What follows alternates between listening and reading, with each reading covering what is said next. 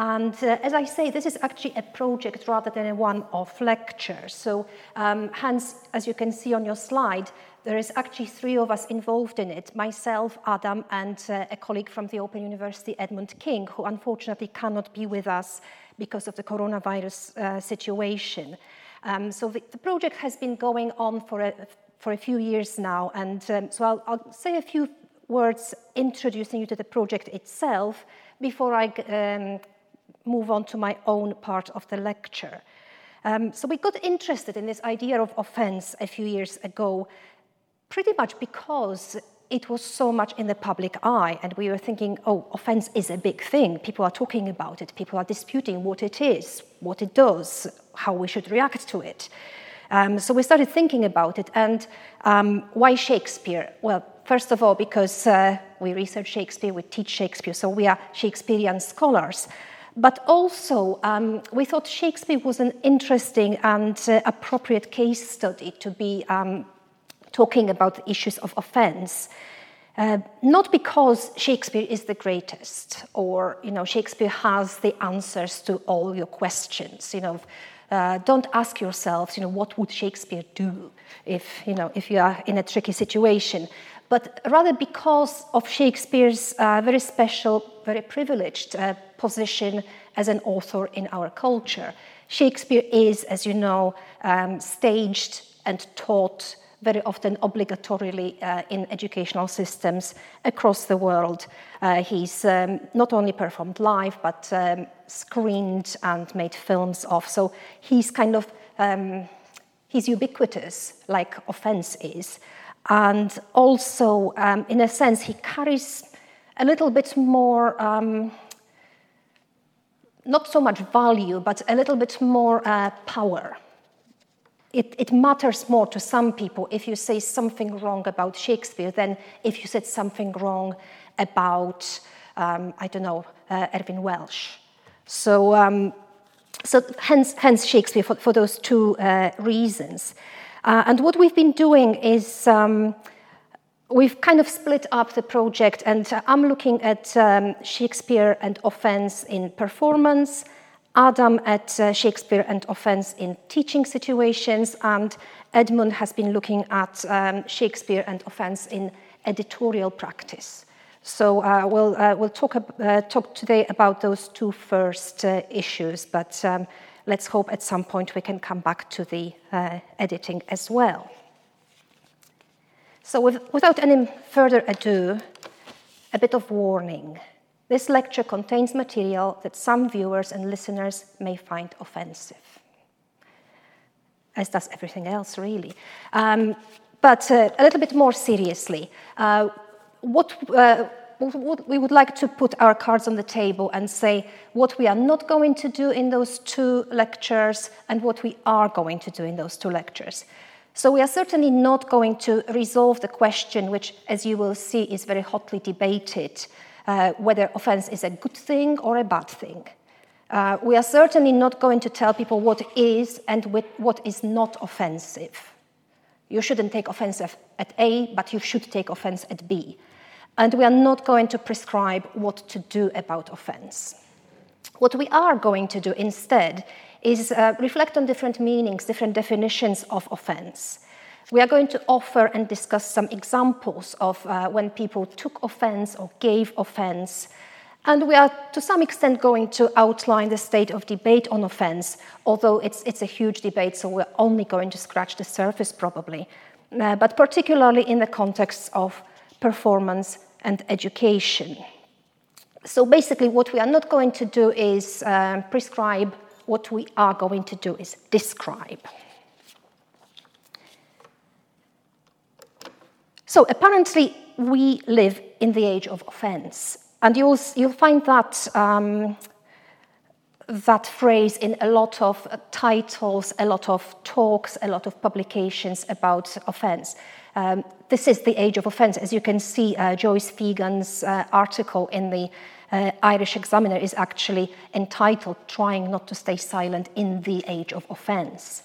And um, some of the arguments about it go as, as she says you can say nothing anymore. Some think it's political correctness gone mad. that people are too easily offended. And the uh, phrase I particularly like, it's like we are all talking on eggshells in case we cause someone offense.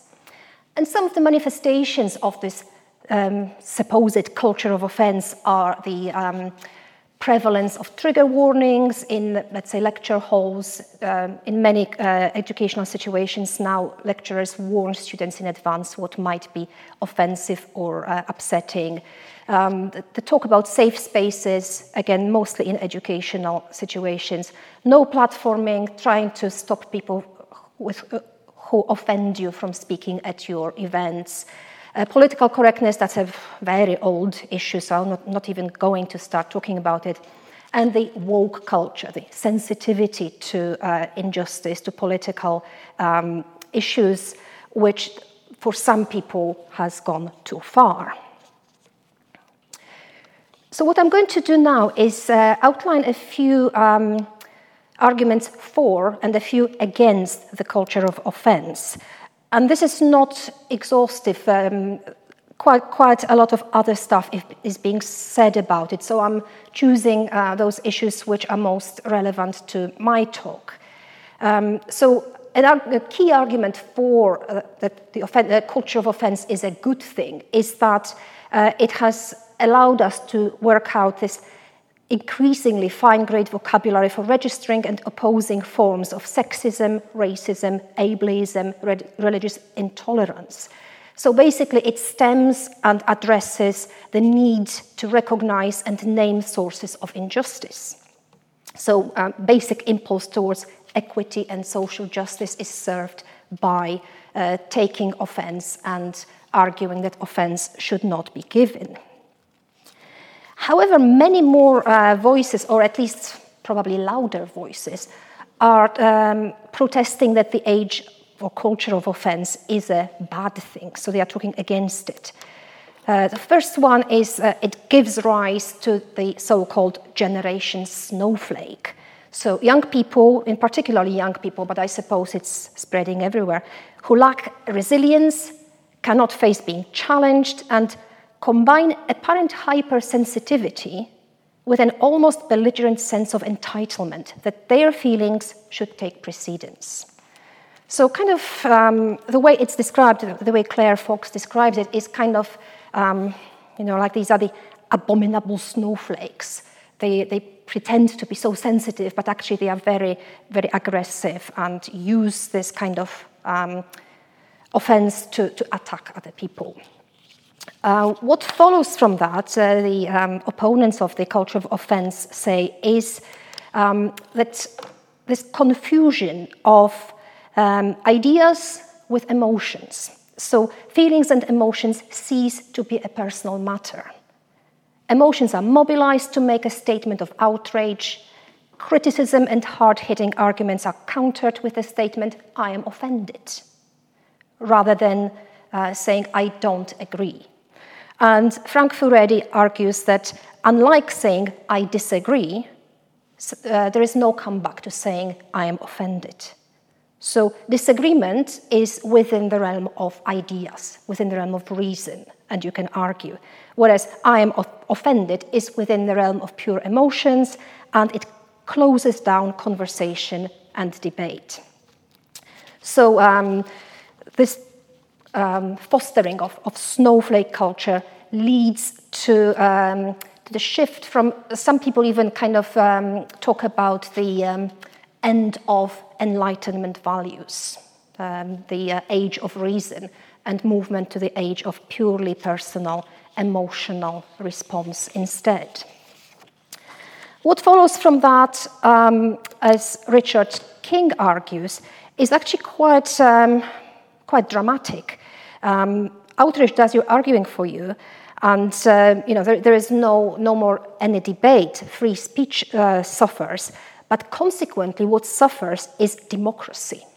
So democracy that suffers when sensitivity gains the upper hand.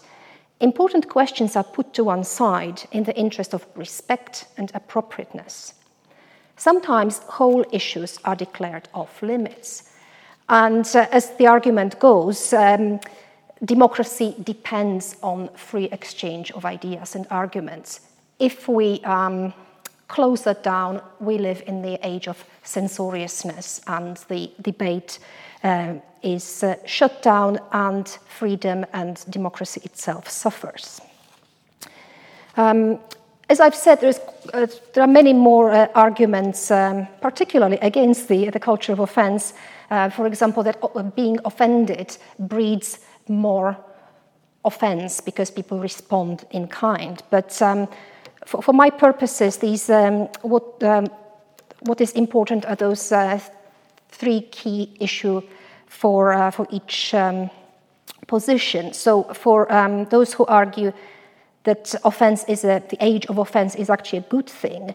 Um, they argue that because they say it redresses power balance. So if somebody has been in power um, for forever, like let's say uh, white men, uh, now it gives an opportunity to minorities and previously silenced and marginalized people to actually be heard as well. So the argument here is that it's not silencing, it's actually empowering people who would have been silenced otherwise, and that it helps combat injustice and inequality. Um, the, the, arguments against the, key, the three key ones is that it privileges feeling over reason, the personal over the objective. And that privileging in itself leads to the stifling of rational debate and of free speech, and that in itself endangers democracy. So as you see, there are very, very serious uh, arguments both for and against. And as I said at the beginning, I'm not going to be um, taking sides in, in this debate, just outlining it. And then uh, what I want to do, instead of um, trying to declare who is right, which I'm incapable of, um, I'm going to apply those issues and those debates uh, to some situations of performance.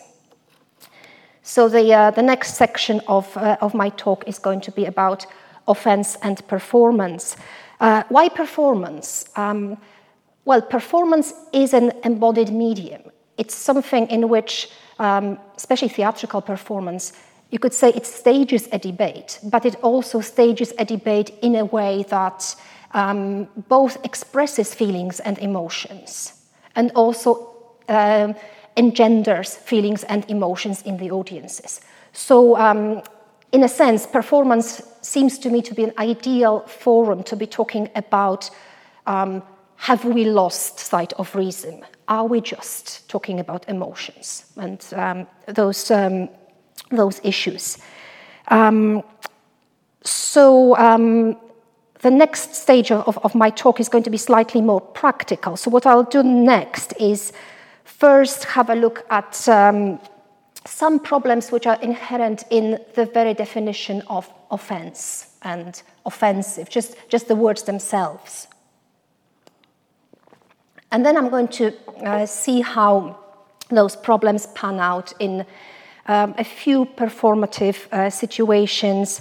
One of them will be an extended discussion of um, of the problem of offense in one of Shakespeare's plays, um, specifically Hamlet, and then a couple of uh, cases of offense when performing Shakespeare, staging Shakespeare in a specific way, has uh, offended somebody very recently. So these are cases from 2016, 2017. So, first to the boring bit. Oxford English Dictionary uh, definitions of offense. Um, I'm not going to read through them um, because it's, um, it's not that exciting, but what I would like to, to uh, draw your attention to is that um, they seem to be objective, bog standard definitions, but when you start looking at them, there are some um, problems there if we go by those definitions. So, some ambiguities. So, for example, the first definition says that uh, offense can be a breach of law, rules, duty, propriety, or etiquette. Well, depending on uh, who you are offending, uh, the consequences of those breaches can be very different. So, for example, if you breach etiquette, well, you've, I don't know, you don't put on a freshly ironed shirt uh, in a formal situation, somebody might frown and that's pretty much it. But if you break law, In some situations, you will be uh, prosecuted, imprisoned, in some area, in some places, even, um, even executed. So uh, the, the, second, the law definition, um, illegal act or omission, a punishable crime. So offense could be punished by something which to us might seem very mild, or by something that carries the full weight of, uh, of law and, um, and its consequences.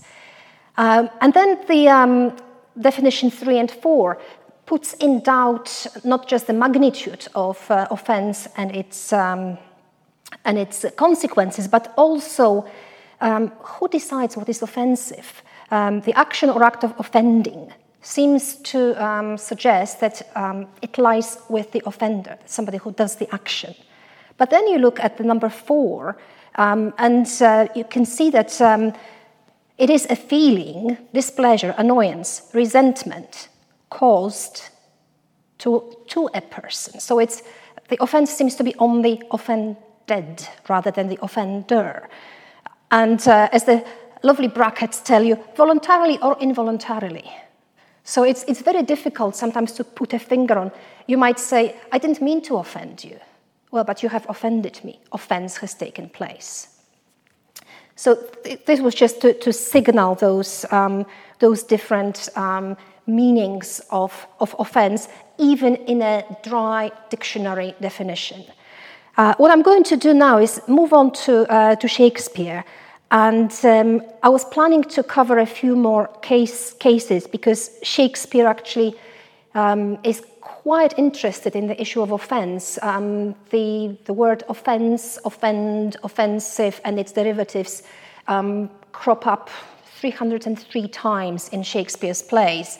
Um, so there are loads of interesting examples, but uh, because of the constraints of time, I'll just look at one. But if you'd like to have a, uh, a, look at a couple more in the longer version of this talk, which is going to be published by Gresham College online, you can read a couple more uh, analyses uh, of um, an instance in uh, Antony and Cleopatra and an instance in the um, second part of Henry IV. But Hamlet um, seems to be a, an obvious choice because it is a play which is obsessed with those problems breaches of law, rules, propriety, etiquette, um, but also breaches of law. What if somebody breaches the law, but somebody is the law? If it's the king, he establishes the law. Can he breach it? Can he not breach it? It's all very, very tricky. Uh, but it's, it's also a play in which uh, those meanings slide into each other. Something might be at some point only a breach of etiquette, but then to somebody else it becomes a sin or a breach of, uh, of law or a crime. And um, it's quite clear that, uh, that offense is central to this play, even in the very first scene when um, Horatio and Marcellus are on the battlements of Elsinore, uh, waiting for the, um, for the ghost to appear. Uh, that, that word offense uh, crops up. Uh, when when the ghost does appear, Horatio tries to address it, speak to it, and it won't talk back. It just turns and starts walking away. And uh, Marcellus says, It is offended. So um, at that stage, you might think, okay, yeah, if, you know, how dare you address a ghost? You are just a mere mortal. He's, the ghost is just offended because you've crossed some kind of propriety. But then very soon we learn that the whole play is going to be about finding out a crime. There was an offense committed against that ghost, not against the ghost, but against what it was before it became a ghost, if you know what I mean. Um, so, um, so basically, from that first encounter, we move on into more and more in depth and exciting um, exploration of what offense is and how those different meanings slip, slip and slide into each other, and in the process, problematize the whole issue of offense. So, the next moment in the play, uh, you'll be glad to hear I'm not going to cover them all, but the next moment when the word crops up is when Horatio um, talks to Hamlet after Hamlet had talked to the ghost. So Hamlet is all shaken up because he's learned of the, uh, of the crime. And he starts talking quite wildly, quite strangely. And what Horatio says, um, these are but wild and whirling words, my lord. And Hamlet says, Oh, I'm, I'm sorry they offend you heartily. Yes, faith, heartily. There is no offense, my lord. Yes, but Saint, by St. Patrick, but there is Horatio and much offense too. What is quite clear to the audience, if not to Horatio, is that the two uh, friends are talking about two different things.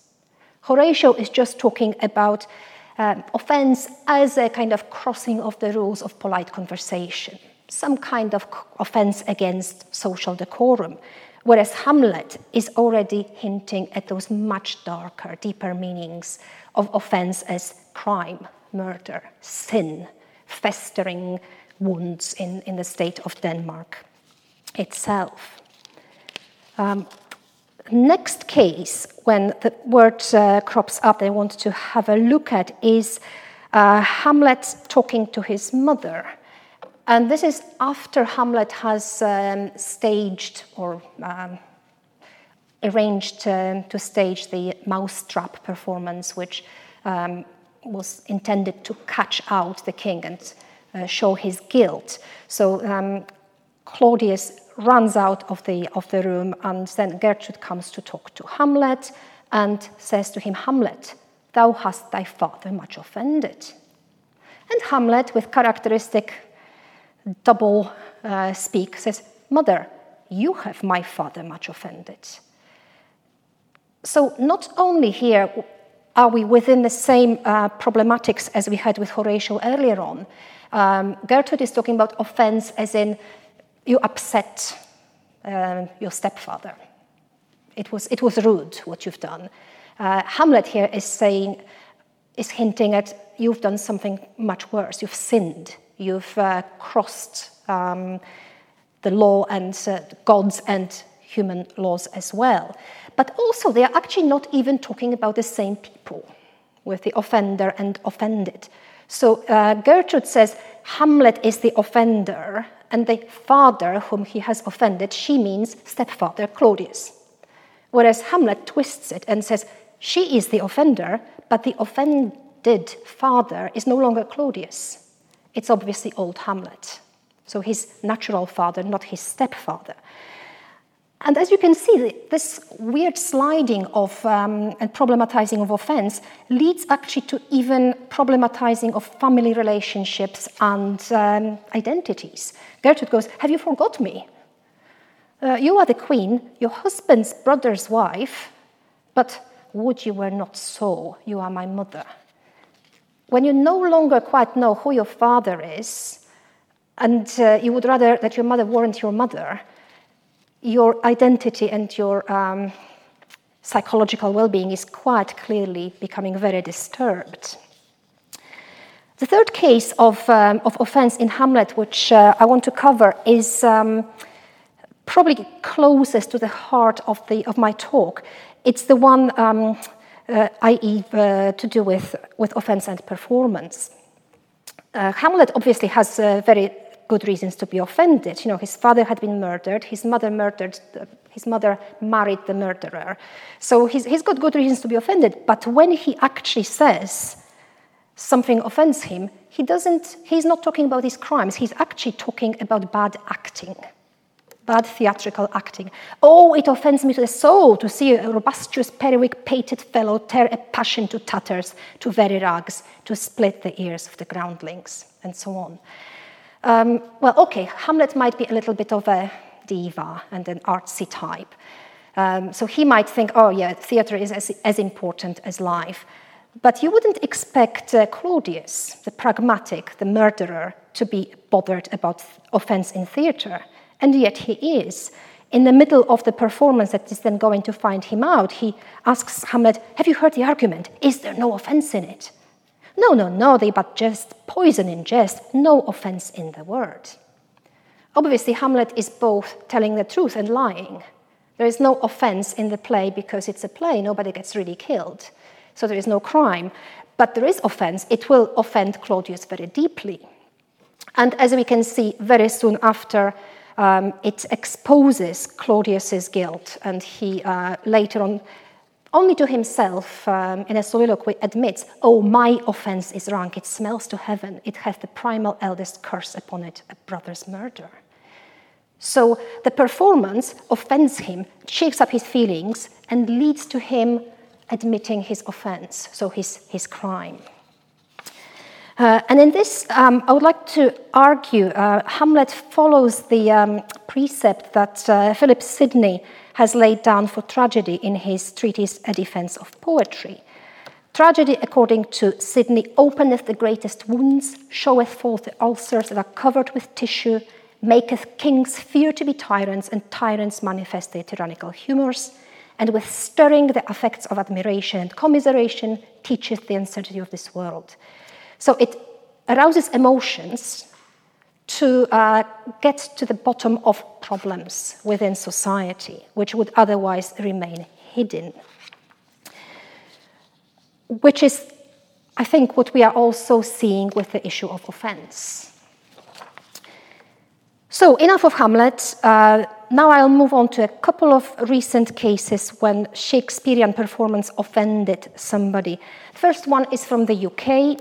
It happened in 2016 when the RSC uh, produced the big gala for Shakespeare's quarter centenary. And in it, they used a speech which is known as the uh, immigration speech from the uh, collaboratively written early modern play Sir Thomas More, in which More defends um, immigrants coming to, to England from the locals who would, um, who would harm them and violently exp- uh, violently um, throw them out. Um, after that uh, was aired on the BBC, very quickly there was a backlash. Um, so the, that's a, shot from, um, from Express. Outrage as BBC bosses use Shakespeare to pr- push pro BBC agenda, uh, sorry, pro immigration agenda. The BBC is battling new accusations of bias. Um, one of the uh, conservative um, MPs, Peter Bone, uh, made a point of it, uh, Express and other newspapers commented on it. Um, and then there were, there were some responses on, not Expresses, but on uh, Mail's um, online uh, comment section, which um, I will show you a few of just to, just to um, see where, uh, which areas um, these uh, respondents um, engaged with, which is quite interesting. Um, so some responses, shut down the BBC now. So first, you know, attack the BBC, which was quite interesting because it wasn't actually a BBC program, it was RSC, BBC only broadcasted, but uh, still. Every day, it seems, there are more and more horror stories, uh, Marxist cabal, uh, left-wing anti-British propaganda, um, and so on and so forth. BBC, as you will all know, equals British Bolshevik Corporation.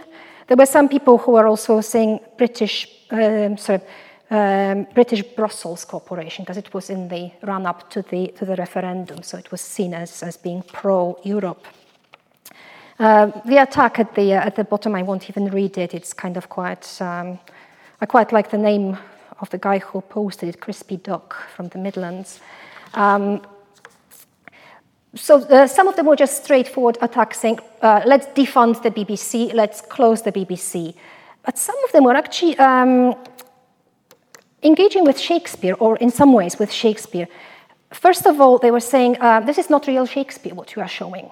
Strange the BBC have chosen a piece that Shakespeare never used. Well, Shakespeare never used it, uh, the play was not performed during Shakespeare's time because it was censored, so it was forbidden to be uh, to be um, performed. Um, and there is debate whether Shakespeare wrote that fragment or not, but still, um, this was something that uh, rankled people. You are giving us not authentic, not real Shakespeare. And as you can see from Sue 100 in Rochester, uh, William Shakespeare, eh? This is William Shakespeare.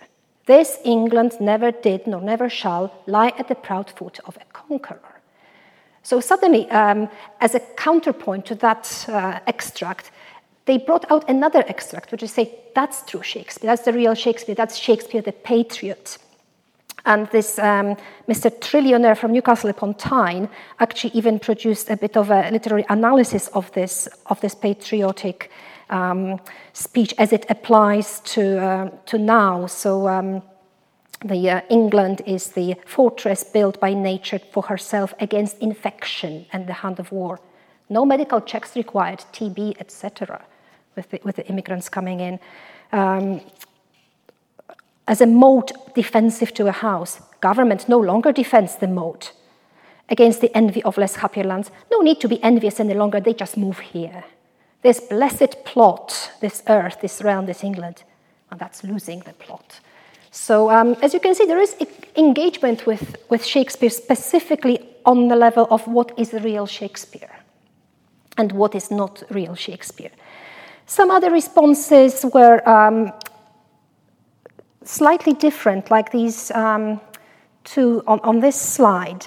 One guy, the M. Hills 1345 from Worcester, says, Oh, I always hated Shakespeare anyway, and this, this um, use of him just confirms it and makes it even worse. But one person, the um, anonymous person, uh, actually says Shakespeare has been uh, used to usurp um, real patriotism. So the previous guys were using the Richard II quotation to say the real Shakespeare is patriotic. Whereas uh, this person is saying, actually, you know, Shakespeare is just being used as a smokescreen. It was St. George's Day. It should be a public holiday, not because of Shakespeare, which I presume was made a big fuss of to exclude St. George's Day. The Queen could easily have made it a public holiday in honor of her reign, St. George's Day for the English. So Shakespeare suddenly becomes competition to Englishness. He can be either guarantee of patriotism or quite, quite the opposite. So as you can see, um, different responses. First, um, straightforward attacks and uh, asking for uh, let's stop paying the license for the BBC, but also uh, debates on what is and what isn't Shakespeare and why Shakespeare should or should not be um, special for, particularly for, for the British. Um, but at least this, this case, uh, obviously, it feeds to, um, to ongoing debate about defunding the BBC in particular, but it, it did not produce any, in itself, it didn't produce any big uh, immediate effects. So, as far as, I'm cons- as far as I know, there were no threats against the BBC or RSC, or um, nobody uh, defunded those institutions because of that case. Whereas my next case, um, coming from the USA, actually had a more immediate um, effect, uh, kind of more solid effects um, on the lives of those who were involved in it. And that's the uh, case of uh, the um, notorious now uh, production of Julius Caesar in uh, Central Park in New York, in which uh, Caesar was made deliberately to look like Donald Trump it was performed in 2017, so not long after inauguration of, of Trump as the US president. And um, the outrage that it um, occasioned, um, I'll just have a, I'll show you first, firsthand uh, example of it from Fox and Friends, which I think summarizes it better than I could do. And then I'll look at a few more comments after that. Well, a disgusting New York City play depicting the president brutally assassinated, all while being funded with your taxpayer dollars. Yeah, we've been covering this all morning. Here to weigh in, Fox News contributor and Town Hall political editor Guy Benson. Good morning, guys. So we'll get some of the facts out here up front. This is Shakespeare in the Park. It's partially taxpayer funded. It also has corporate sponsors. And this play, which is about Julius Caesar, uh, portrays someone who they don't say it's President Trump, but in, in, the images, you can tell they're trying to depict someone who looks like President Trump. And all those attacking him and knifing him are uh, either minorities or women. What statement are they making here, and how inappropriate is it? Well, it's not a subtle statement. and So basically, um, the people objected to this per uh, performance on the grounds of it um, directly depicting and attacking um, the, the US president. Uh, that's just uh, another um, illustration of that from uh, Breitbart News. Um, what uh, the responses were were actually slightly different to those in the British case I just discussed. They, most of them were actually engaging very much with Shakespeare, but rather with the specific political impact of that particular performance. Um, so, so they weren't saying, oh, but real Shakespeare does not show presidents being assassinated. They, they didn't really go into that, that type of argument. They just basically went and said, you must not show um, presidents being assassinated. And um, as you will see on the next slide, the responses to it were um, came from mostly three areas. First, um, threats and um, demands to ban the play. I hope the next protests come with a bang. If the actors are going to kill Trump on stage, maybe they should be killed. Um, the next one, uh, I'm not going to read it, it's a bit rude, but um, the, the, last uh, sentence of it you and your shit director should be in prison for hate crimes and threats against the president. So the first one were direct protests and direct threats against um, the producers. The second, second type of response was actually evoking the law. You should be in jail, in prison for hate crimes. And the third one was quite interesting. Um, basically, very straightforward uh, calls about funding of that play. And you've seen it on Fox and Friends as well. The thing that seemed to be rankling most was was it taxpayer uh, funded. So uh, Donald Trump Jr. Uh, asked if how much of this art is funded by tax, taxpayers. When does art become political speech? And then um, very quickly, Delta Airlines and the Bank of America pulled out sponsorship of the um, uh, of the event, and uh, Mike Huckabee um, commended Delta for that. Um, no one should sponsor crap like that. So basically, those three areas direct threats, um, threats of the brush with the law, and threats which actually materialized of um, defunding. Um, the direct threats um, extended to um, also to personal threats to life and um, well being of the actors, uh, which fortunately did not materialize. But, but basically, what what this case shows is that indeed, you know, people who talk about offense being um, dangerous and bad, maybe they have a point. You know, maybe we should ban offense because it leads to very extreme responses, um, including death threats. So before we say, oh, yeah, it's kind of going a bit far, what I want to say is that people who argue that are in a very good company. It's not just a modern phenomenon. Um, Plato, in his Republic, actually argues that um, theatrical poets or dramatic poets should actually be excluded from a well governed republic, so uh, from a well ordered commonwealth, because such a poet stimulates and strengthens an element which threatens to undermine reason. Just like offense, exactly, uh, exactly what we were talking about earlier on. Um, dramatic poet sets up a vicious form of government in the individual soul. And obviously, if the individual soul is disordered, so is democracy. So, um, you know, we should, we should ban offense, we should ban the theatre. Of course, Plato was not the only voice in this debate. Uh, very quickly, his, um, his pupil, Aristotle, said the opposite. Tragedy is the imitation of an action that is serious and also, having magnitude complete in itself, with incidents arousing pity and fear, that is, emotions, wherewith to accomplish its catharsis of such emotions. So it's not just gratuitous evoking of emotions, but evoking emotions to do something with them. And catharsis is a notoriously ambiguous term. It could mean purgation, purification, transformation, and more. So maybe theatre actually allows us to see things which we wouldn't normally see and then transform things which are just raw feelings into something productive, dialogue, maybe something even, dare I say, to do with reason.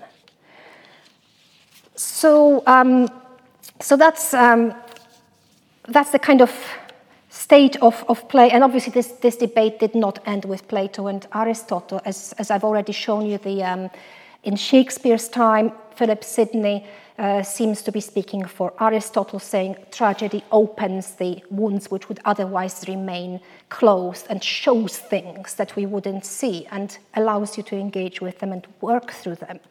So deal with emotions rather than just evoke emotions. Um, and so the, the, the, debates rumble on till now, and uh, I'm sure will uh, will keep on rumbling.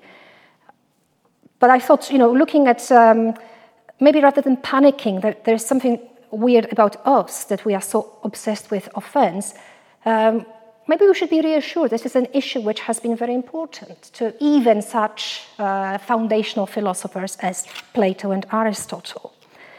And uh, what I would like to finish with is maybe a kind of suggestion that um, this the binary between emotion and reason um, might not be very helpful to us that maybe we could actually start rethinking emotion. And I'm drawing here on um, uh, cultural critic Sara Ahmed, um, who is talking about emotion um, as um, not, um, not just a psychological state, not just individual, not just um, unreasonable, but actually as social and cultural practice. So, how we feel, how we react is embedded and conditioned by what we know. So it's also cognitive, it's got something to do with reason as well. It's influenced by other people, so the emotions are intentional and they are relational. They, uh, they deal with you and others, society. And they matter for politics. So emotion is a form of cultural politics or world making. And uh, Ahmed actually warns that if we, um, if we forget this, if we just think, oh, emotion is just something that just naturally occurs, erupts, you have no control of it, it's unreasonable, you neglect the fact that it's, um, emotions are produced and that emotions um, are actually, to some extent, um, grounded in certain ways of thinking, ideological mechanisms that govern our societies. Um, injustices, uh, prejudices, all, all sorts of things. So, so maybe, maybe if we, if we do one thing, maybe we should start thinking about, rather than panicking about emotion, thinking, okay, emotion and reason work side by side and, and we can do something with it. So um, I think that's it from me. Thank you very much for listening. And if you'd like to continue the conversation, please feel free to email me. But uh, for now, I'll pass you on to Adam Hansen. Thank you, Monica. So, as, uh, as, as Monica's discussion of Shakespeare's varied uses of offence showed, in some ways, um, Shakespeare is Mr. Offensive. Um, and again, I would say, in slightly ironic terms, my talk will contain uh, triggering instances, trigger warnings. Yeah, you can buy, uh, you can go online and find Shakespeare insult generators as up there. You can uh, buy bug, mugs uh, bedecked with some of his more memorable roasts and insults. Um, but rather than simply indulging in his obscenities, uh, what I'm going to do now is offer a, a kind of space to reflect on what his ability to offend and our capacity to be offended um, has in teaching and learning about Shakespeare. What, in other words, is at stake when we teach Shakespeare as or and offence. And like Monica, rather than being prescriptive or definitive, I will try to describe and analyse what we're doing, where we are, in thinking about Shakespeare, offence, and teaching. And through this, I will try to address these key questions. Um, how and why might teaching Shakespeare cause offence and or improve our understanding of offence? And in what ways is Shakespearean offensiveness useful or challenging, or perhaps useful because it's challenging for students? I'm going to begin with three case studies presenting some of the issues of teaching offensive Shakespeare. And as I do, I'll complicate these as, I, as I'm discussing them. And again, what I'm trying to do is, is map out the debate about what is happening with as much honesty and clarity as I can. I'm not trying to resolve disputes or offer conclusions. And in part, I'm doing this for my own benefit as much as anyone else's, because as a teacher of Shakespeare now, uh, I need to think about what I'm doing and why. I'll just say a word about the slides the slides may look quite busy when, when, you, when you're looking at them. Um, quotes that I give will usually be the bits that are in bold on the slide. So if you're looking for what to focus on, that's what you should focus on. Okay then. picture the scene uh, a few years ago. I was ending a typically scintillating second year seminar with about 15 students on a module we at Northumbria call Early Modern Cultures. And this, this module puts Shakespeare and his contemporaries in historical context, past and present. So, in a sense, we've been looking at Othello in its own time and in ours. And doing this involved me mentioning some reactionary responses to what was then the relatively new Black Lives Matter movement. Some of these responses from people like Steve Bannon, Donald Trump's erstwhile chief strategist, seem to recycle racist ideas about the supposedly inherently violent nature of African Americans. And so I was trying to set these ideas alongside what people in the play, like Iago, but maybe in time Othello himself, say about Othello's unstable and demonic identity. In other words, I was asking the students should we see the play as a problem because it gives voice to prejudices and presumptions that still have power today. So, to kick things off in this part of the seminar, I gave the students a quote about the play from the actor Hugh Quarshie. I won't read it all out, it's just the bit in bold which is significant. And he asks If a black actor plays Othello, does he not risk making racial stereotypes seem legitimate and even true? So, I gave the students this quote, I split them into groups, asked them whether they agreed or disagreed with Quarshie. But when the time came for the groups to feed back, uh, a white English and creative writing student said, I don't feel I can answer that. It is not my place to answer that. And they elaborated that they didn't feel they could know how black people might feel about this. They didn't want to be offensive to anyone by assuming they did. Now, I'd never done this in a seminar before and never have encountered this. I said, okay, and then we moved on. And actually, if I'm honest, the class seemed more animated by the play's gender politics than by its racial implications. But later, I thought, about it a bit more, and I thought the student was daft, or at least uh, deliberately trying to derail my meticulously designed seminar. Uh, you don't have to be Jewish to find parts of The Merchant of Venice an affront to humanity, I thought to myself. Maybe, I reflected with self righteous grumbling, this was what Frank Furedi, who Monica's already mentioned, what he detected in English undergraduates a self censorship, and this is on the slide there. It's a kind of internalized, politically correct policing of the kind that someone like Mick Hume, also on the slide, sees as an enemy of free speech. Now, for many, uh, an attack on free speech is an attack on the very idea of the liberal university. So in the 80s, Margaret Thatcher said, universities are places where, above all, free speech should be honoured, not prevented. Now, these concerns are not just philosophical or abstract or historical, but they reach to the current corridors of power and respond to an apparent crisis in education. So in 2018, the then Universities Minister, Minister um, Sam Gyimah, expressed qualms very similar to Furedi's and Hume's. He talked about a culture of censorship that's been creeping into universities. And he pointed to some of the things that Monica's already mentioned no platforming, safe spaces, trigger warnings, etc. Now, it's worth pointing out, as Evan Smith does in this, in this wonderful book, uh, No Platform, that Sam Gyimah's predecessor as, as Universities Minister, Jo Johnson, launched a, a parliamentary inquiry into free speech into universities, uh, universities, and he concluded that there was no threat. The, the threat to free speech in, on, in universities was highly exaggerated. Moreover, as Evan Smith has recently shown, um, students have for a long time been keen on challenging views they find offensive. And that challenge is, has included forms of censorship, such as no platforming. So, in a sense, there's a, there's a long history, stretching all the way back at least to the 30s, of students um, mobilizing themselves to say they don't like something that someone is saying and they think it, they should be stopped from saying it. Again, I'm not saying whether that's right or wrong, I'm saying there is a longer history of this. It's not some new phenomenon. Now, with that in mind, and um, not being someone naturally inclined to agree with conservative politicians of any era, on further reflection, I started to appreciate that maybe that student had a point and was actually being sensitive and smart, not naively adhering to some woke PC agenda. And if we think in the terms articulated by Ian Smith on the slide there, they were, however bluntly, problematising their own status. They were checking their privilege, unpacking their position as a white student, making their whiteness visible, undertaking a form of racial self inquiry. And I think if I was given the chance to have that seminar again, I would do well to handle that better, both more sensitively and um, more critically. So, experiences like this and working and thinking with Monica, started to sensitize me to how students and teachers could make more of these kinds of moments, to understand both Shakespeare and the world in which we're studying now. Now, I didn't have to wait long to encounter another um, example of this. So, just down the road from my own institution, Durham University was working through its own issues with um, offensive Shakespeare, surrounding the use in Shakespeare teaching of what are known as trigger warnings.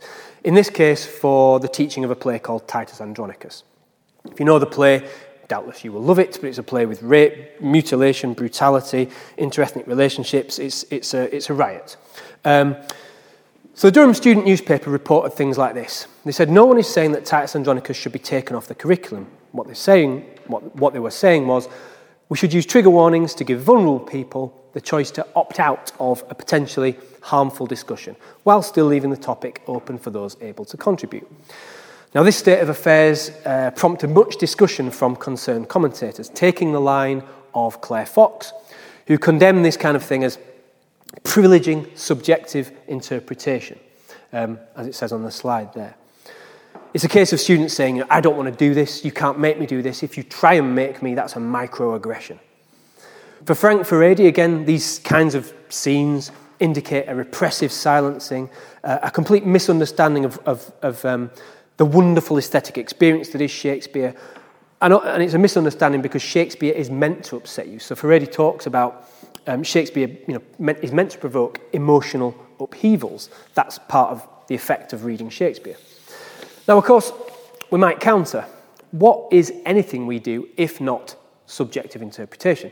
Indeed, most marking criteria for students' work privilege subjectivity. In other words, students are meant to showcase their originality and universities reward it. So we can't condemn them for doing that. Equally, we might argue that emotional upheaval is not really a guarantee of a wonderful experience. If you are really upset by it, you are really feeling it, but that doesn't necessarily make it wonderful. And certainly, this is how the seminal Shakespearean and philosopher of censorship and desire, Jonathan Dollimore, felt on reading Othello in, in his younger days while going through various psychological crises. And he said, Othello made too much sense to me, so much so that I could no longer even read it. There's a kind of censorship there. Dollimore confesses he could not carry on reading. But this is in intense response to, rather than a petulant dismissal of Shakespeare's work, and for good reason. Clearly, we censor what we think has power. Now, maybe this means we need to find another way to engage with what disturbs us, and, and maybe trigger warnings are one way to do this. There are others, perhaps. Uh, I know I and, and, many other university tutors use something like rules of um, engagement. These are from a module I teach on Shakespeare's contemporary, Christopher Marlowe. I won't read you it all out, it's just excerpts. But basically, I, I suggest to the students that, um, you know, we need to be aware that we're going to uh, encounter controversial and challenging ideas. Um, we need to prime ourselves for that, but we also need to be able to think and argue in different directions, as indeed Marlowe was taught to think and argue. My third case study from Cambridge is, is like Durham's, but is especially notable for the publicity it generated.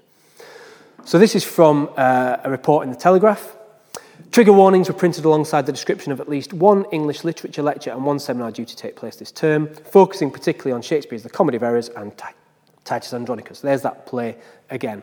Um, now, initial responses to the publication of this report in the comments section online to this version of the article were, how to put it, hyperbolic to say the least.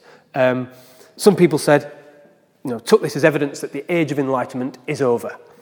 Uh, some people took this to, to mean some kind of epochal shift that occurred. History shows that when civilizations become too soft, they often disappear. Again, we hear about the continued assault on free speech emanating from cultural Marxists. And then someone point, uh, raised the question I bet that these poor little darlings all have box sets of Games of Thrones. Do those carry a trigger warning?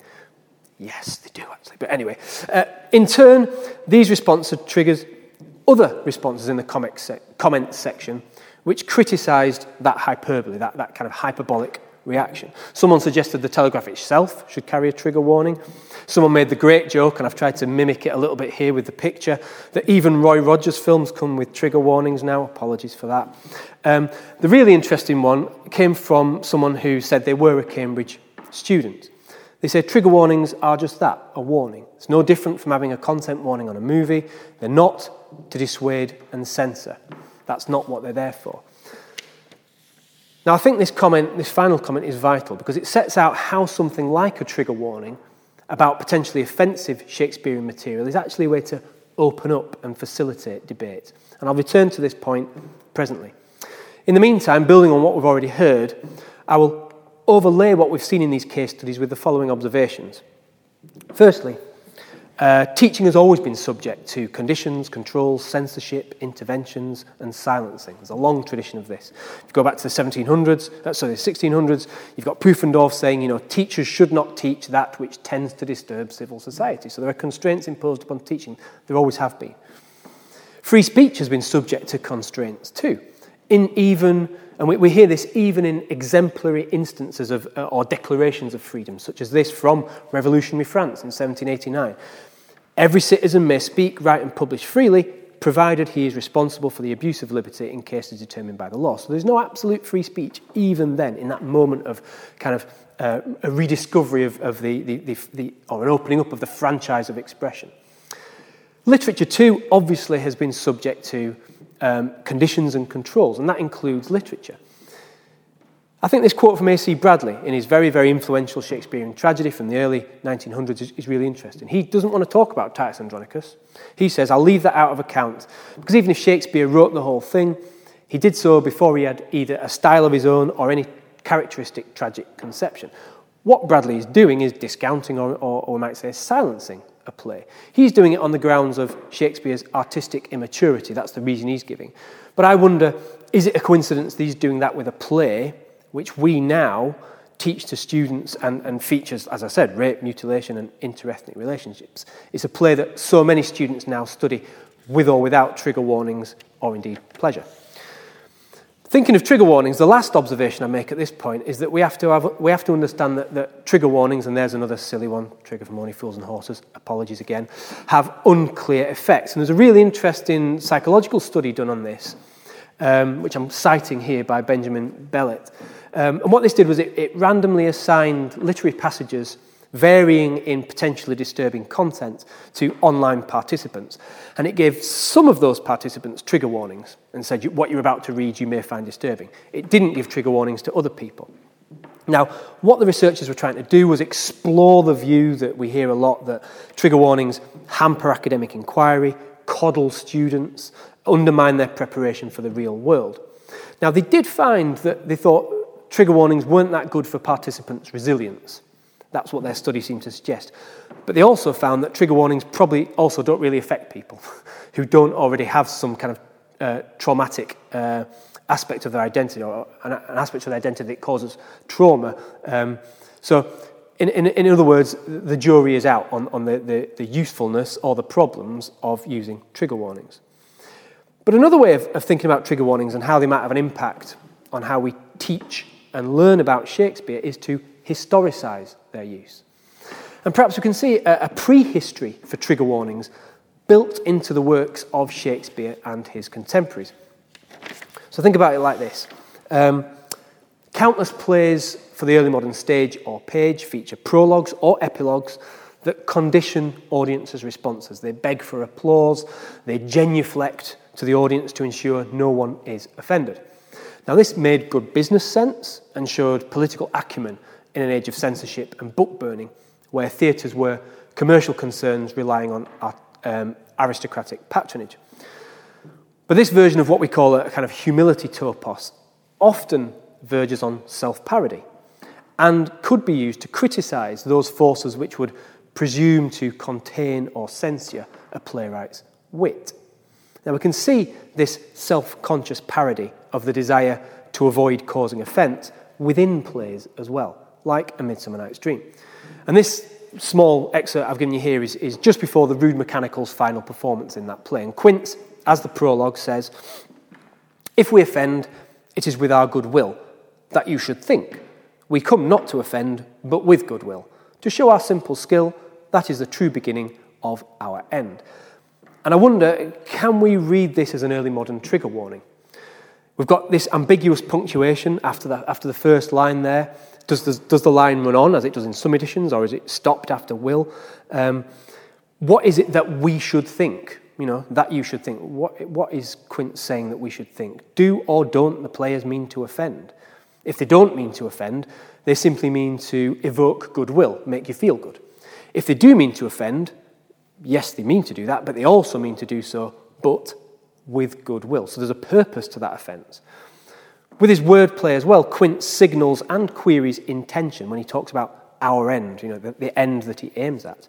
But he's also trying to condition and complicate audience response. He also introduces conditionality itself. He says, if we offend. So offence is not a given, but it depends on subjective responses. And we're back to that idea of privileging subjective interpretation. Quince's paradoxes, when he talks about the true beginning of our end, highlight the oxymoron of simple skill. This is very simple and skillful language. It's, it's silly, it's banal, it's profound, it's powerful and weak, just like a playwright themselves. So maybe Shakespeare then saw the ironies of trying to both protect and provoke those he sought to enlighten. But when it comes to those now trying to enlighten others about Shakespeare through teaching an offence, what then is the state of play? So I'll move now to a, kind of conclusion by looking at a couple of recent approaches to recognising offence in the Shakespearean classroom and for mobilising offence as something possible or useful for students. So I've, I've, put up the image here of James Stredder's book. If you don't know it, it's, it's, a really great book for setting out his ideas for the active Shakespearean classroom. He, he, he, incorporates lots of techniques from drama teaching. It's a very physical approach. There's lots of moving around the room and not students being sat in their chairs, etc. Now, Stredder notes when you're doing anything physical in the classroom, there are health and safety implications attached to that. But in this excerpt here, he, he, he suggests that these implications are not just for our physical well being, but also for areas of the mind and the emotions too. And these can focus on offence in the classroom. He says, personal memory may be touched very painfully for a particular individual, causing an unexpected and unwelcome breaking out of feeling. Now, what's important about what Stredder does with this recognition is he says, Well, I'm not going to shy away from that. I'm going to use that in the classroom. So he sees the potential risks, but also the benefits of bringing offence into Shakespeare teaching. And this is what he says at the bottom of the slide there. He says, the potentially negative effects of such rare incidents, um, well, we have to withstand the potentially negative effects of such rare incidents and quite possibly turn them into positive experiences. And one of the examples that he gives of that is insult games. You know, Shakespeare's plays are full of insults, um, people arguing with each other, shouting at each other. Um, you can use that in the classroom to uh, animate students, to get them to think about, well, what's at stake in being offensive or being offended. I have equal admiration for the work of Ayanna Thompson and Laura Turchi, and they say, they say that um, the purpose of teaching Shakespeare's plays is to increase a student's familiarity with complex texts. And they go on to argue that through engaging with complex texts, like Shakespeare's, people can find a way to talk about complex issues, particularly around identity. And they say if we don't do this, we diminish Shakespeare and we also ignore what matters about ourselves in relation to others. So, in a recent webinar on teaching Shakespeare, um, Thompson and Turchi explained their aspirations and their concerns in relation to events like the Black Lives Matter movement. And they started to ask the question whether Shakespeare might be compared to the kinds of statues of problematic historical figures that some in the movement have in their sights and want to pull down. So they asked, you know, is Shakespeare as a, as a quintessential dead white male at risk of being pulled down too? Now they raised this question not out of a desire to cause that particular iconoclasm, but to prevent it. And not out of a desire to condemn the movements that see the need for making statues fall, but in profound fellowship with them. And this is what they said in the webinar. If we don't have a way to talk to our students and to make the learning of Shakespeare coincide with the learning of truth, then it's done. In other words, learning about Shakespeare is doomed. Shakespeare does allow us to talk about race, and as we'll see, other things as well, in truthful ways. Now, just as Stredder did, um, they recognise that doing this kind of complex engagement with, with complex texts, texts risks being seen to give offence. But again, like Stredder, they, Thompson and Turchi see this as a risk worth taking to keep Shakespeare alive and to show what matters about the lives of those talking about him. And so they say, you know, where better to talk about complex identity issues and through complex text. Um, if rich differences among students are ignored, um, those differences become unmentionable and irre- irrelevant. So they're not saying uh, obscure difference, they're saying use it, uh, highlight it, recognize it. If you don't, you end up silencing difference and everything that it entails. So, as I say, um, Thompson and Turchi recognise the risks and opportunities of offence in the Shakespearean classroom and they give some examples of how it might work. So, they say students preparing scripts for classroom performance may be tempted to edit out or otherwise de emphasise troubling lines. They say at the bottom there, um, advanced learners m- might like being given the opportunity to edit Shakespeare themselves. Um, but what they also say is if you're doing that with students, well, why not also get them to think about how theatre companies, editors, and politicians have all edited Shakespeare for the same reason? So, in a sense, the students aren't doing something that radical or that new. People have been doing this for a long time. I think these are really inspiring but also suggestive assertions. And I, and I would ask the question, and it's an open question is this kind of approach empowering or not for staff or students? What matters here, though, is the way that they're kind of using longer histories of understanding Shakespeare as offensive and as censored, and how these can be brought to bear on current understandings of his problematic power. This is an approach built on openness and on transparency. It's teachers saying with, not just to students, that this is what we're doing with Shakespeare and why. So they use the idea of uh, the seminar as a safe space where we can have these discussions, but this isn't to shut down debate or, or destroy Shakespeare. Instead, we have to acknowledge that the potential for bad choices and significant discomfort, and indeed the risk of offence, could occur as people grapple with challenging issues. But we have to do this. We have to go through this process in order to ask questions about race, gender, ability, sexuality, I would say also class, without fear of censorship. Um, and in the recent webinar, Thompson and Turchi uh, embraced or emphasised this embrace of offence as a tool for teaching in very precise, practical terms. And I've been using this term mobilising offence, but they, they think of it in terms of how the students' minds, the students' thought process might be mobilised, changed. So they said, someone saying something that may be offensive at the beginning of the semester and then moving his or her thinking throughout the semester is okay. I do like to say that there are going to be times when we all say something that offends everybody else or somebody else, and this, the seminar, is precisely the place where you should do it, because this is the place where we're meant to learn together. I love that approach. As you can see, I'm a bit of a Thompson and Turchi fanboy.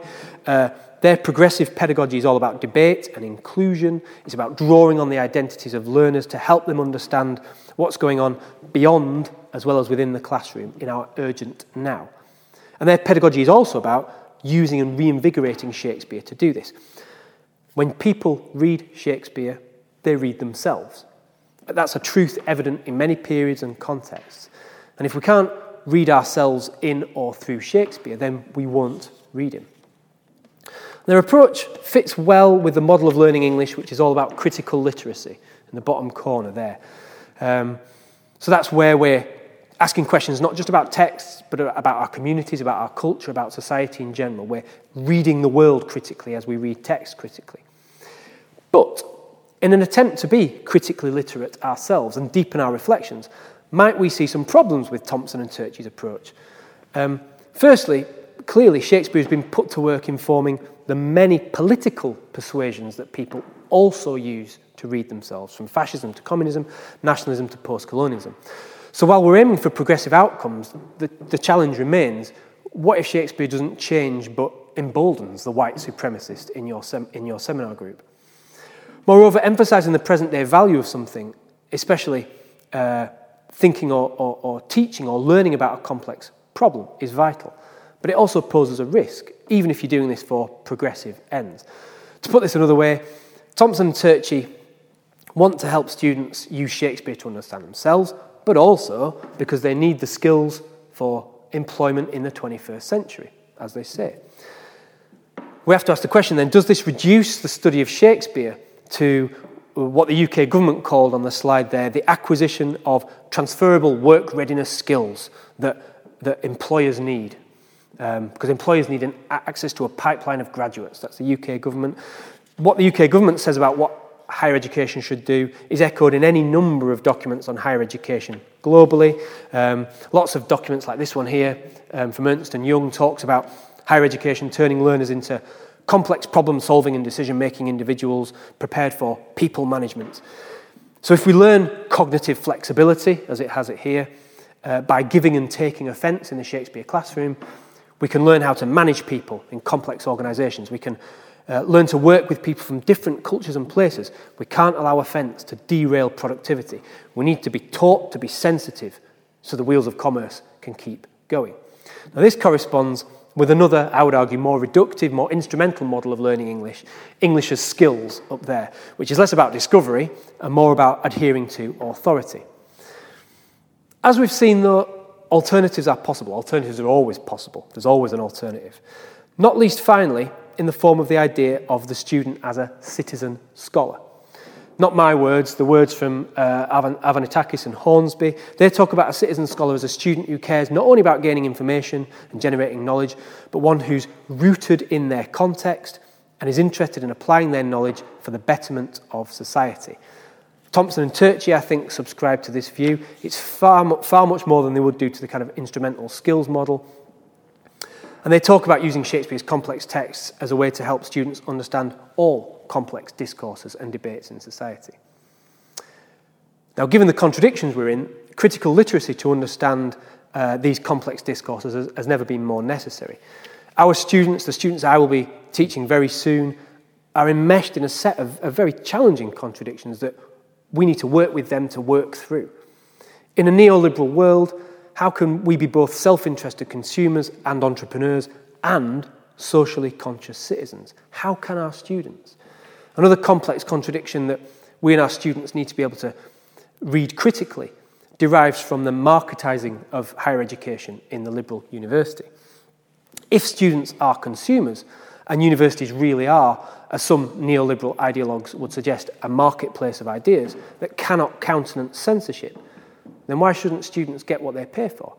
And to put this in very simple terms and link it back to offence, who would pay to be offended? Who would pay to be in an unsafe space?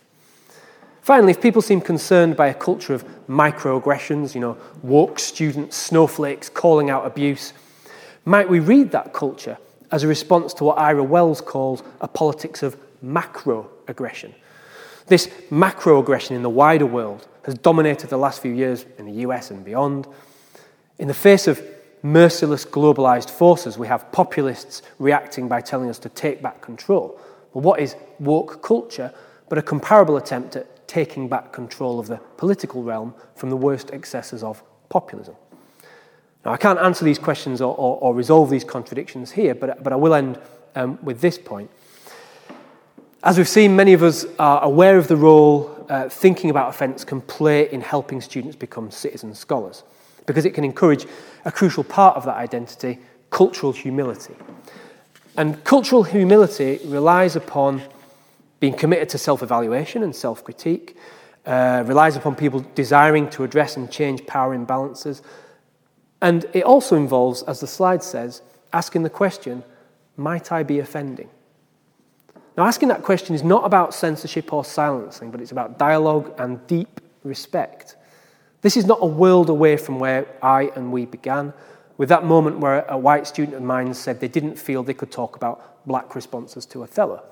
Now, I might see such moments as a way to discuss, for example, being white, what whiteness means, as much as it is to understand blackness and being black. So, in a spirit of accepting my own cultural humility and knowing what I now know, I am a world away from letting go again of the chance to make much more of such moments. Thank you.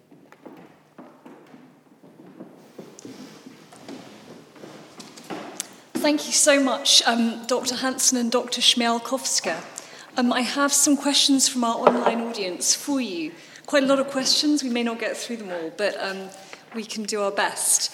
Um, first question Do you think Shakespeare himself was aiming to give offence, uh, or at least a shock, or cause controversy in his own society, perhaps in order to create publicity for his plays? Simple answer absolutely. Yeah, because you know, he's, operating in a, in a commercial sphere, it's a very competitive sphere. he's on the heels of someone like Marlowe, who made a career out of uh, sensational, offensive performances and, and offensive texts. Um, but obviously, he's got a very, it's a very fine line to tread because you don't want to give offence to the wrong people and, and end up being shut down. But, but equally, um, and, and, and also audiences wanted a certain degree of familiarity. They didn't want things that were completely alien to them. But, but a, a playwright such as Shakespeare or indeed Marlowe would find, was adept at finding a way to shift people's expectations a little bit and, and, and being offensive was one way to do that. Yeah, I mean, you know, he's offensive to all sorts of people. uh, the French, for example, or, uh, you know, arguably, you could easily read the plays as being offensive to Catholics, and that would play to certain audiences. Um, but yeah, yeah, I, I think the simple answer is yes, he was trying to give offence, but within very kind of constrained senses of that. It was almost like a kind of tightrope walking, really. You know, you want to, you want people to be interested, so you need to offend a little bit, but you don't want to offend to the extent that they will chop off your ears, like they've or you know brand you with hot iron, which uh, didn't happen to Shakespeare but happened to Ben Jonson. Yeah. Um, so not for offence, but for murdering someone. But uh, still, you know, if, if you offended too much and the wrong people, there were very serious consequences. I think that just to, as, as well to add to that, I think as Monica showed, and even that little bit from Midsummer Night's Dream showed, the fact that he incorporates discussion of it into the plays shows that he is aware he's, he's having to negotiate and navigate this very tricky, tricky terrain, but that it was worth doing. I've got two quite specific questions about two of the plays. Um, the first one, uh, Enobarbus in Antony and Cleopatra expresses some perhaps misogynistic views of women. Is this just a modern view or more typical of his day? And second question, was Elizabeth offended by the play Richard II, which features a plot against a king? Well, second, second question. Uh, quick answer yes, she was. She said actually explicitly, she Don't you know I am Richard? Uh, it was around the, around the time of Essex Rebellion, Rebellion yeah. which was kind of, um, to some extent, pe- some people argue was instigated by that performance. Well, I mean, not instigated, but kind of triggered? No, not triggered. What's the word? it was almost, Informed by. Yeah, almost like, like it was a signal you know, that the performance of Richard II was uh, a deposed king, uh, was a signal to, to rally around the Essex cause. Um, the first question, if I could come in on that one, um, so, so is, is Enobarbus's misogyny, or indeed misogyny in general in Shakespeare, is, are we just imposing a modern reading on that, or would it have been seen as misogynist in its own time, misogynistic in its own time? One of the brilliant things about in the past sort of 30 years of early modern studies or Renaissance studies has been the rediscovery of, uh, of, of a lot of forgotten female authors. And when, when that redis- one of the consequences of that rediscovery is you see people arguing against misogyny in their own time. So it wasn't like there was just one discourse that was, that, that was, that was licensed and was allowed. There are plenty of female authors arguing against that. And indeed, female characters in the plays argue against that. There was a strong tradition, obviously, in the period of, of, of misogyny, the Querelle des Femmes discourses of, of you know, all the bad things that women, that women do. But um, one, of the, one of the guys we use quite a lot in our teaching is a chap called Helkiah Crooke, and he basically says, you know, women are inferior to men, uh, men need to control their women, etc., etc., etc. The reason he's saying this is because it's probably because out of desperation that women were not easily controlled, and so in a sense, it, what produces the misogyny is reality, which is uh, a, a much more kind of disturbed, unstable gen- gender politics than, than we might imagine. But, but to know that, you've got to look back at the period and see what, what else people were writing. So again, that, that rediscovery of female authors is so important to helping us do that. But also, it's, it's quite difficult to answer, you know, what, um, what Shakespeare intended and what it's what we read into, into plays now. And I would recommend slightly cheekily uh, watching this brilliant BBC series Upstart Crow, in which basically it's, it's, very, it's, it's about Shakespeare, but it's very much modern take on Shakespeare. And very often um, Shakespeare gets challenged from a very modern um, point of view. And uh, when he's writing um, Taming of the Shrew, uh, the, the feminist um, acquaintance of his challenges him, and he says, oh, oh, but you do understand that, um, you know, I'm, I'm saying that ironically. Are you really saying that ironically, Master Shakespeare, or are you just thinking that maybe sometime later, in a few hundred years' time, some scholars will start arguing that you wrote that ironically to undermine that misogyny? So I think it's a kind of how long is a piece of string argument. Okay, I'm going to go on to the next question. How could you present offence through the play Othello? Are there any similarities with it to Hamlet? Well, I mean, the play opens with, an, with, with a, a stream of what we would, I would imagine, most people would now describe as racist invective from Iago, um, and that is written into the very, um, the very sound of the words, the rhythm of the words is meant to have an impact on, on the audience. So when he's saying, you know, um, when he's talking about a U, E-W-E, that's being tupped, um, that, there's, there's a homophone there with you, the audience. You are being assaulted sexually by this, by this demonic black man. Um, so, you know, that is there in the play. The extent to which Othello then internalizes that is something also to debate. But and it goes back to the previous question. These plays function through their ambiguity. So even though you get that, you might get that voice. It's not the only voice. And it, again, it wouldn't, be, wouldn't make commercial sense or political sense to, to offer only one perspective. What you want is a, is a multiplicity of views. If people wanted one perspective, they'd go to church. They're not in church, they're not in work, they're not in school, they're in the theatre. And from that, they can get a, a multitude of views. And um, so, yeah, you can absolutely read it like that and see how it works on someone, but you can also, the, the fact that we can see that shows that it's open to critique as well.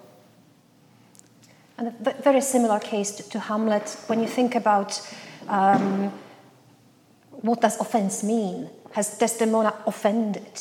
Well, she clearly hasn't in a sense of she didn't commit adultery, but yet Othello is offended. So where is the offense? Is it in the eye of the beholder? So again, pull out. I think actually it, uh, the word offense uh, occurs the same number of times in Othello as in Hamlet. I haven't analyzed the, the Othello case, but it would be interesting to have, a, uh, to have a look at that one as well. So I'm sure it can be analysed in a very similar way. Great. Um, and do you think the acting out of insult heightens the offence? For example, spitting at Shylock, removing Gloucester's eyes on stage, or assaulting women? Yeah. Um, as I was coming down, I was thinking about one of Shakespeare's contemporaries, Ben Jonson, and his play The Alchemist. And that does begin with about 30 or 40 lines of just insults being hurled between two characters.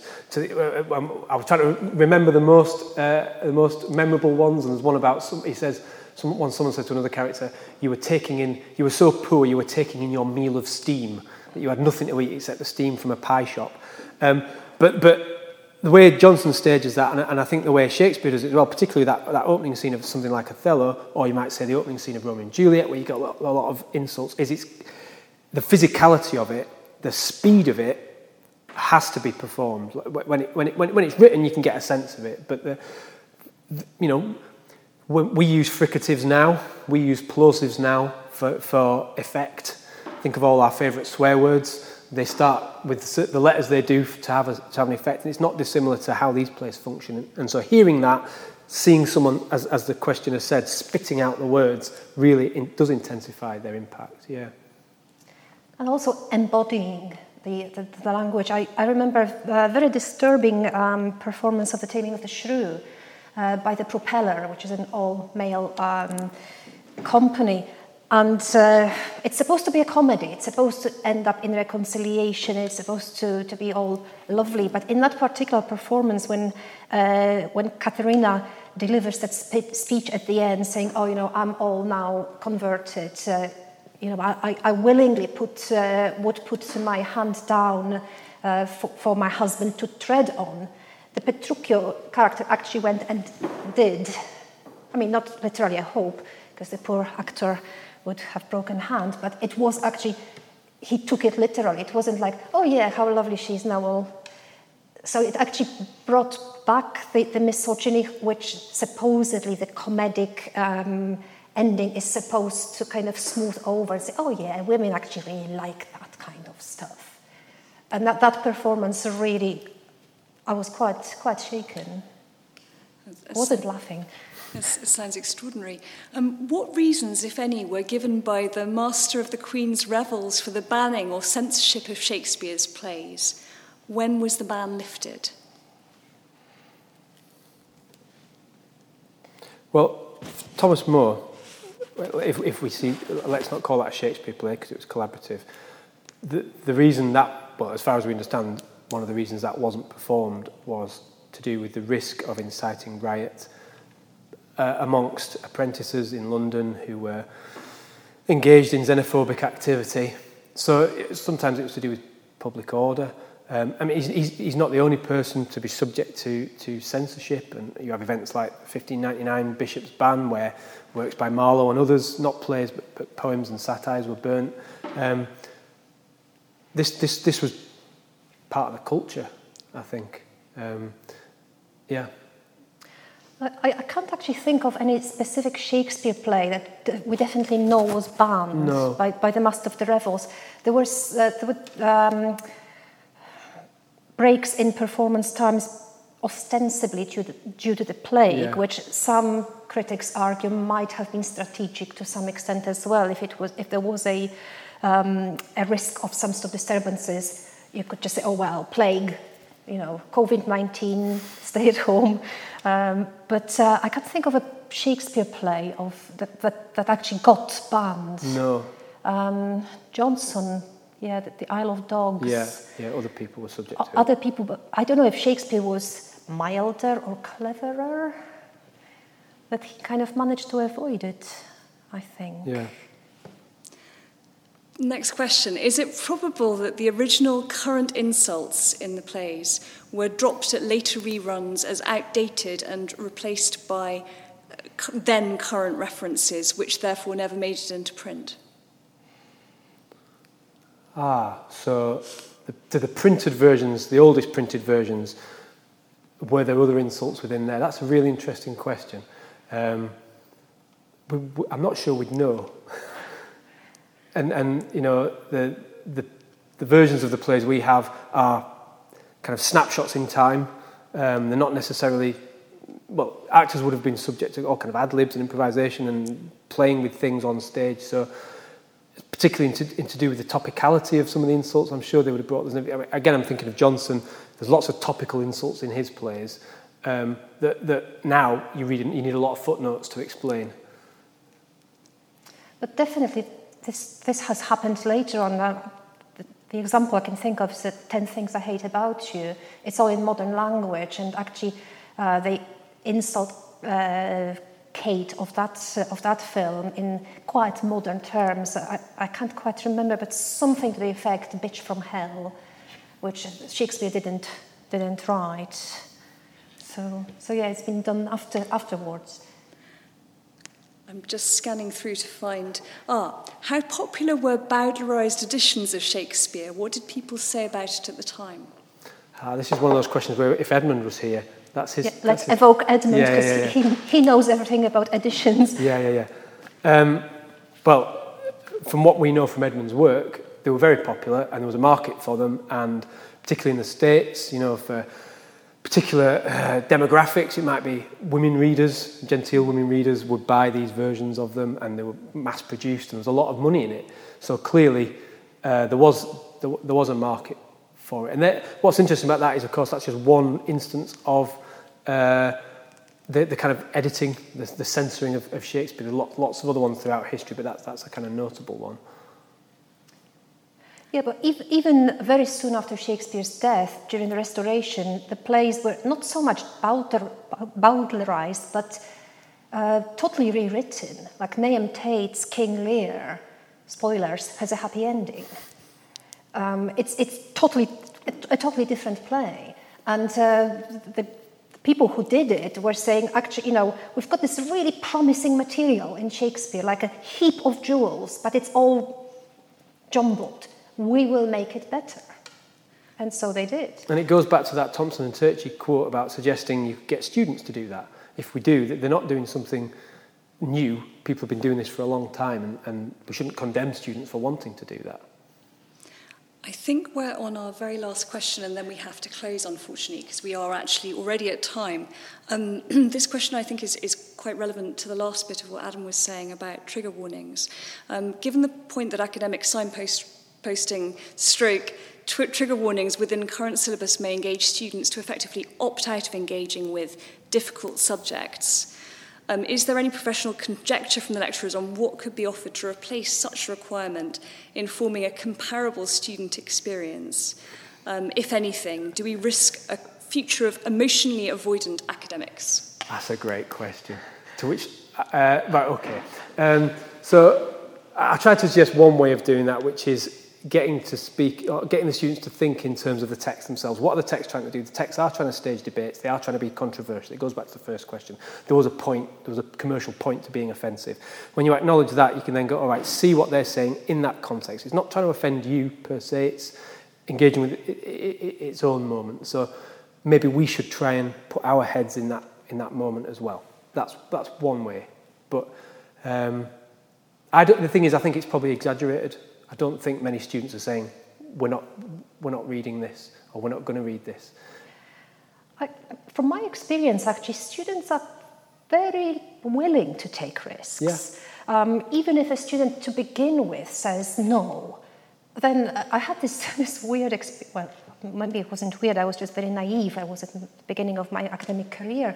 I was teaching Sarah Kane's Blasted, and I got this email from a student uh, saying, um, Hi, Monica. Um, I've read Sarah Kane's Blasted. I wish I hadn't. I don't want to talk about it. I'm not coming to the seminar. Okay. Uh, and then when she turned out to the next seminar, she actually engaged with Sarah Kane's Blasted in quite interesting ways. So it's clearly kind of offended her and got her really hot under the collar. But it never made her um, shrink from, from debate. So I suppose it's about just saying it's okay to feel like that. What's the next step? Thank you so much, Dr. Hansen and Dr. Smialkowska. Um, thank you very much too to our audience for your attention and questions. We'll be sending you a link to the video and transcript very soon. Our next literature lecture is by Professor John Mullan on convincing fiction on the 28th of October, and you can sign up online.